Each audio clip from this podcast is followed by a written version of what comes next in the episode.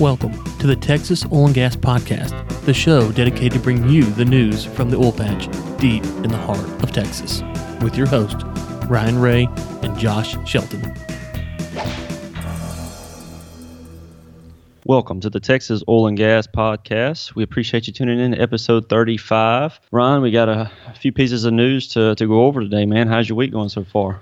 Yeah, great week. Was at the uh, America First Energy Conference yesterday. As you know, Josh had a great time down there meeting with those folks, and uh, we'll have those interviews out hopefully next week. If you want to figure out where they're going to be, I'm not exactly sure on which show we're going to tag them with, but either this show or Energy Week that I do with David Blackman, or um, maybe to somewhere else on the website. But you can go to globalenergymedia.com, obviously, to figure out that, or follow me on Twitter at Ryan Ray Senior. But Josh, hey, before we get into the show, let's thank our sponsor, which is again FreshBooks, which is the number one cloud accounting solution designed exclusively for small business owners who bill for their time. If you go to globalenergymedia.com slash accounting, you can join the over 10 million businesses worldwide who use FreshBooks to make paperwork a breeze. Start your 30-day free trial by going to globalenergymedia.com slash accounting.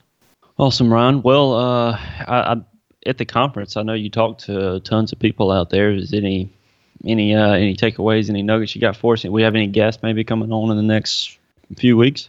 Uh, no, I, I didn't. I didn't book anybody just quite yet, Josh. But you know, everyone was really excited about what's coming up in 2018.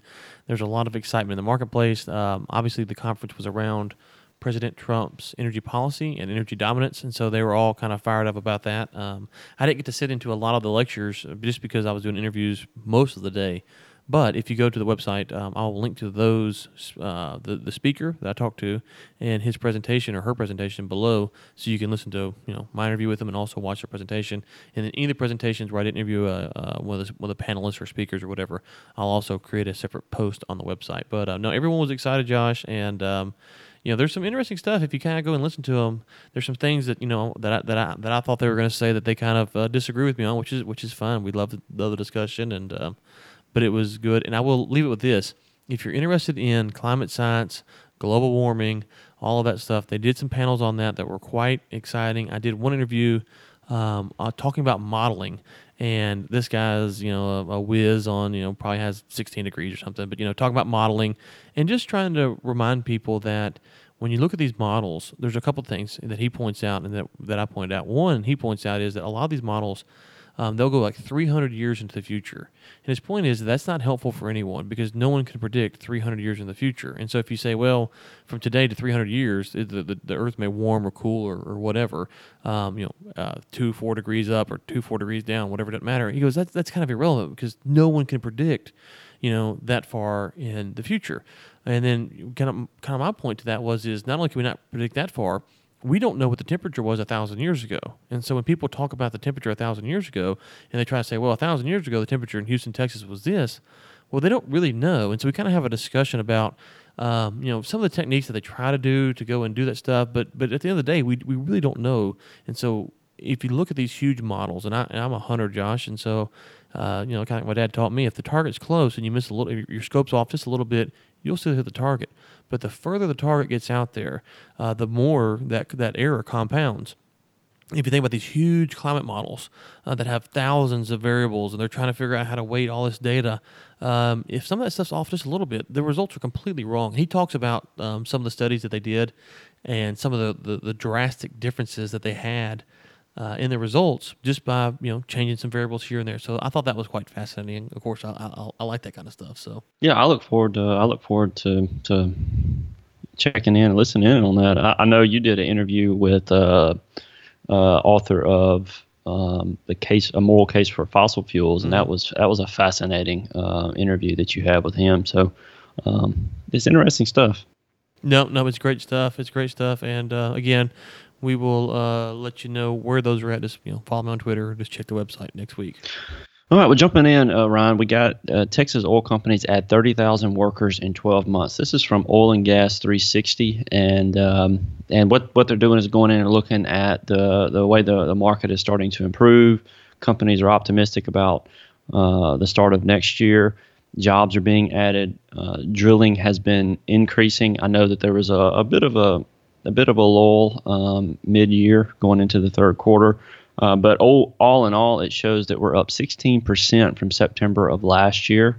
Um, so things are, you know, I believe back in 2014, it shows that we were at 295,000 jobs. Today, we're at 222.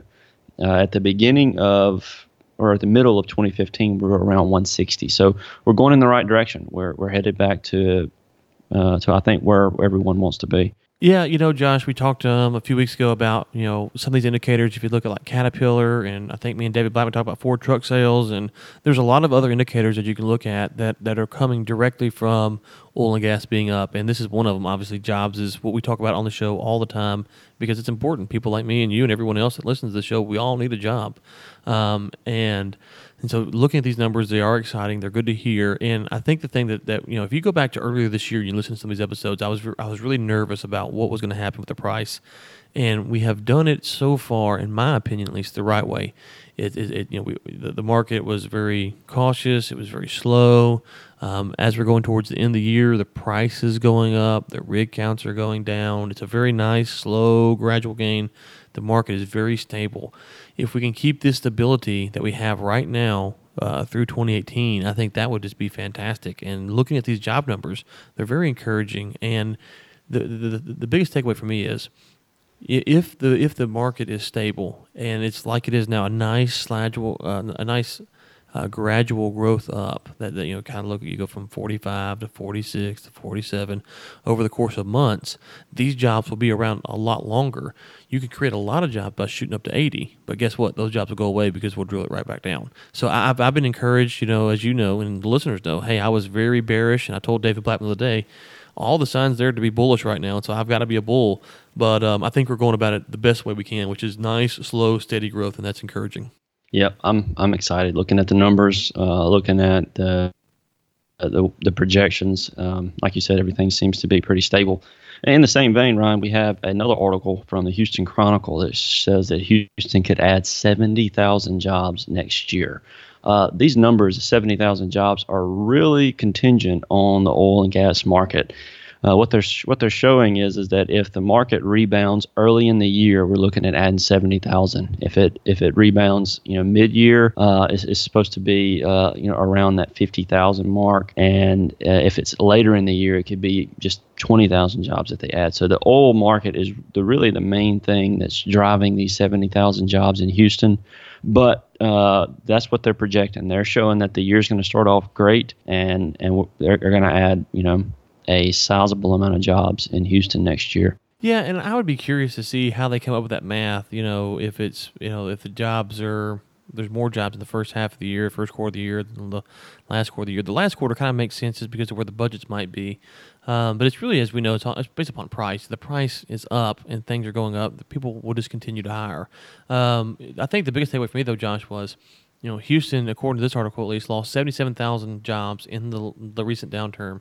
Um, and so if you're talking about getting 70,000 jobs back, um, you know, I didn't I didn't catch it, but that would either be I don't know if that's seventy thousand compared to the downturn or seventy thousand uh, just next year. So either you've either you've made back all the jobs or you've you've already made back some of those jobs. You're gonna make back plus. So you're either way, no matter how it's how it's written, you're you're right back to where you were to pre downturn losses, and that's that's really the exciting thing because if you know if you live in Houston, you've seen this. Um, you know what's going to happen is uh, during a downturn is you know the housing market's affected. I was I was riding Uber in um, Houston the other day, and he talks about you know Uber you know goes up and down with oil and gas. So everything, restaurants, all this stuff is impacted by oil and gas. On top of that, right now, uh, Josh, we both have some real estate experience. Which what we know is that when areas get devastated by um, flooding, you know what you see is if you don't have good paying jobs, a lot of houses will come on the market just because people didn't have insurance, they can't cover it, and so you'll see a lot of houses come on the market. Um, you know, as short sales or foreclosures or whatever the case may be. And so you're going to see that on some level in Houston. So having a good, strong job economy will help that process. Whereas if you had a, you know, if that if that hurricane hit, you know, a year and a half ago where no one had jobs, that would just make that problem a lot worse. Now we're getting to a point where people have got have good paying jobs, and so some of the housing. Um, I don't know what the right word is here, but some of the housing um, problems that they're going to face due to the hurricane won't be as bad because of the, these jobs that'll be in the area. Yeah, and you mentioned uh, some of that uh, from the hurricane. Uh, what they're showing is that they're projected a 2.6 billion dollar surge in retail sales as a result of that hurricane. So people are going to be coming in, getting rid of mold, construction work, re- remodeling houses, furniture. I mean, you name it. Uh, these houses are going to have to be renovated, and that's going to bring a lot of work for a lot of businesses there, along with oil and gas uh, economy that that's going to also boost it. So, and, and, and that's exactly what I'm saying, Josh. So, be, but then that's a great point because my, that couples with what I'm saying. If these oil and gas jobs aren't there, you can't pay to get your house remodeled. That's and, right. And so, so if this hurricane hit a year and a half ago, when people when we've lost seventy thousand jobs in Houston, those people couldn't afford those things, and so because there are jobs now that um, that that we'll see less people have to lose their home or whatever, or can't afford to remodel it because of the hurricane, because they have jobs. So it, it, it you know the hurricane wasn't good. We don't want that, but that you know as far as timing goes, it did hit better timing than it you know than it could have you know a year two years ago, and it could you know the damage at least from the the long term impact would have been worse. So um, good to hear jobs are coming back because it helps everyone in in Houston. Yeah, and just to just to note one thing, uh, for those who like to know uh, some numbers, uh, I didn't know this till I read the article, but it says that 39,000 homes were severely damaged in the flood, and 300,000 vehicles were were totaled. So that uh, that's where the 87 billion in losses is uh, is primarily coming from uh, with with the hurricane. And and on this, Ryan, I have something that I was going to mention a little later, but while we're on the subject, just a just a note in passing the uh, there's an article that came out that says that all of the vessels that were sunken, the ships that were sunken by Harvey, they've all been cleared up. So the Texas coast, uh, Corpus Christi area, they went in and uh, I think there was like 600 that they needed to get out um, that were submerged that they had to go and get cleaned up. Um, so uh, that that's been done. So it's good news that they've been on top of that. That was pretty quick. Uh, and moving on, Ryan, we have another another article. Great, uh, some great information here from Kallanish Energy. This is Apache investing heavily in the Permian. We've we've noted this article once before, or not this particular article, but we noted that Apache was making some plays in the Permian. Uh, I believe around episode four or five, Ryan. Uh, looking through this article, it looks like they're really making some strong plays here. Yeah, we talked about Apache a couple times on the show. You're right, Josh, and they are what I call you know one of these blue chip companies. They do things the right way, they do it a good way, and hey, they reported a net income, a net income of sixty three million dollars for the third quarter. You know, we've been talking on the show now for a month or two about companies. Hey, let's give back to the investors. Let's watch how we expand our drilling program here's a net income of $63 million and that's you know and that's also um, it's going to create you know stability in the company because the company's like, okay um, as we go towards the end of the year the employees are excited and outside the company investors are going to look at this and go you know what? This company they've, they've been historically a good company and they're you know they're, they're showing that by this third quarter results. Um, here's the other thing josh that compares with a 607 million uh, dollar loss one year ago. So now, it doesn't make up, you know, 63 and 607 aren't the same, but it's a completely different story. Year to year, we're a completely different story. Apache is on the upswing. And um, talking to some folks with Apache earlier this year, I know they were very excited about their Permian assets. Yeah, I, I saw that, and and looking at uh, looking at some of these numbers too, the, what they're showing in the growth, um, it looks like their next year is going to be going to be even better. Uh, it looks like they're to they're projected to have a pretty good year next year. Yeah, it says that uh, that the Permian Basin in West Texas increased by 11% over quarter two production of 2017. And if you look at these numbers, they're all positive signs. Um, they're they went from um, let's see here, I think it's 17 to 36 rigs. You know, everything about this article is you know on the up and up. I know we have some folks that listen from Apache, and so I know you guys have got to be happy with what you're seeing internally, um, and then what we're getting to read uh, in the tea leaves, if you will. Everything looks great, and Apache is one of these companies that they do things you know the right way. They're very smart in how they do it. They're very well ran, and so it's no, it's no surprise to see this. Um, and I, will be curious to see as we go into next year, you know, what how does their position unfold? Because if you look at look at some of these numbers, you know, these are very positive numbers, and they're not even counting some of their international assets. So very good, very exciting stuff coming out of the Permian, making money uh, in the third quarter of 2017 for Apache. Yep, and I would like to make a note, uh, note Ryan, before we move on to the next article. Uh, something that I would like to follow is they're they're very tied to the Permian. It shows that they spent 100, uh, 843 million on capital and that two thirds of that was in the Permian. So um, they're they're making their they're making their plays there, and so uh, it'd be interesting to see how that plays out uh, next year and, and beyond. And then move into the next article. Freedom announces a 30-day average production. Um, this this article was it was pretty intriguing. Uh, looking through um, some of the some of the things that that they have here, Ron. What was a few of the takeaways that you got from uh, well, decision? Jo- yeah. Well, Josh, this is hey Ryan's crazy take on how to get business. Here it is, right here. It's a simple press release, but it's very a lot of good detail. Um, so Freedom goes and, and, drills the B one and the Bill two, uh, the B two, and uh, they're excited about the production they have. And guess what? They're going to expand. And it says in the article or the press release, Josh, whatever you want to call it, that I think there's like 300 and something wells, 325 uh, drilling locations that they're looking to do. And and so you look at that and you go, okay, here we go. This is the company that you can get in very early on. They've done a couple wells. They're excited. They built a little pipe. Um, and guess what? Here we go. So if you are out in the Eagleford and you're looking to do business out there, I would be on the horn trying to get in front of Freedom just as soon as humanly possible uh, because there's going to be you know some you know it's probably going to be a ton of work, but it is going to be some work to do, Josh. And guess what? You know I'm in the business of doing work, so you know I think that this was one of those it, it kind of slips under the radar. You, you got Apache who's a blue chipper. Everybody wants to talk about Apache, but here's Freedom. You know what? Ten freedoms can be one Apache for your business.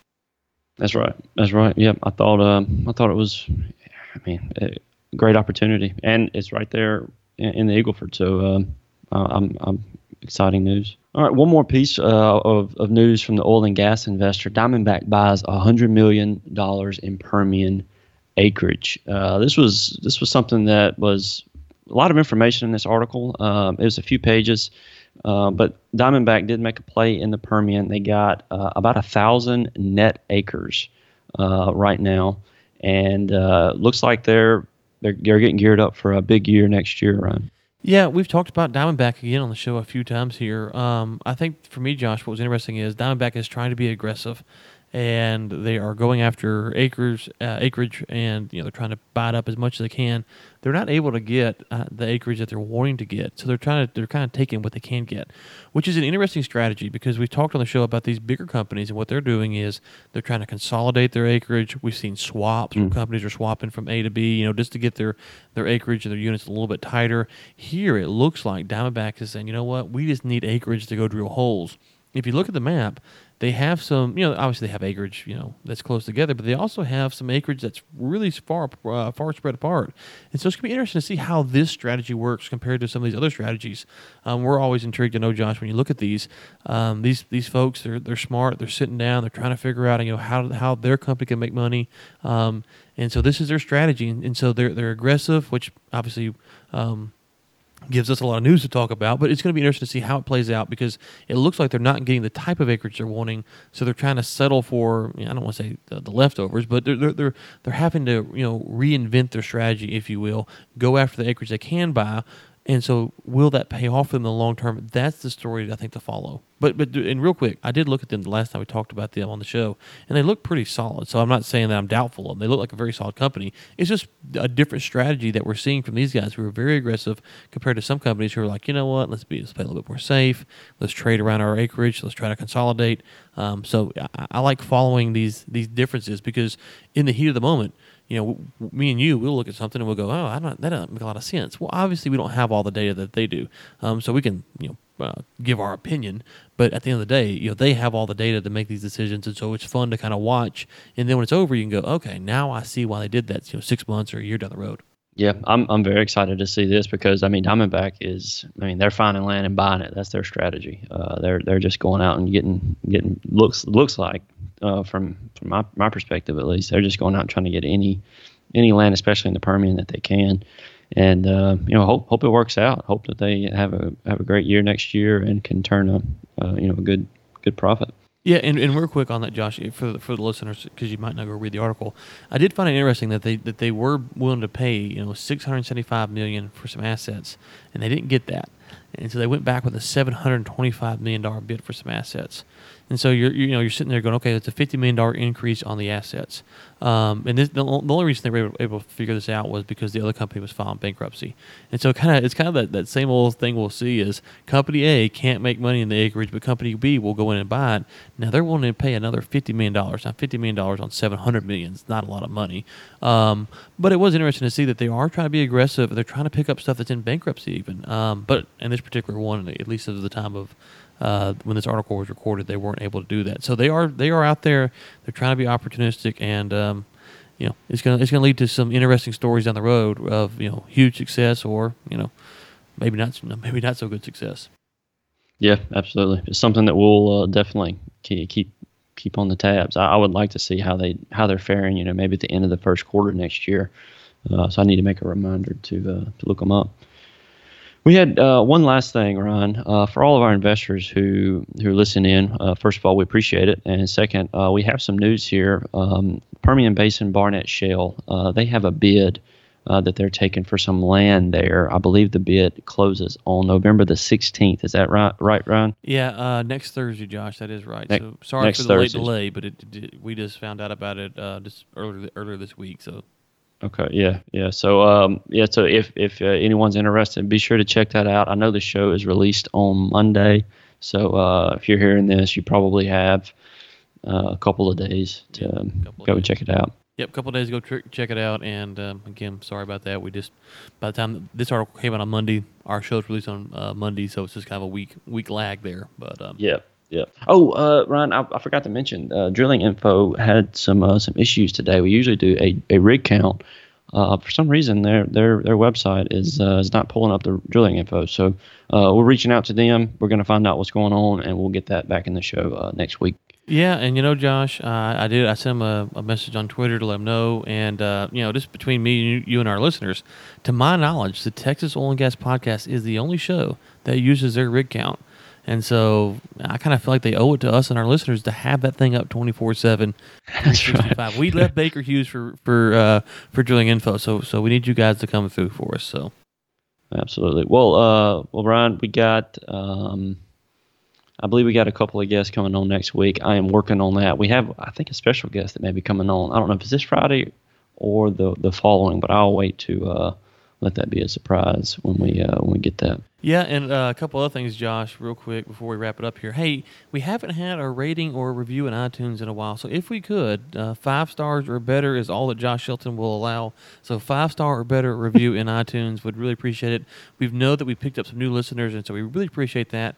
And uh, as always, we love to hear listener feedback, and so.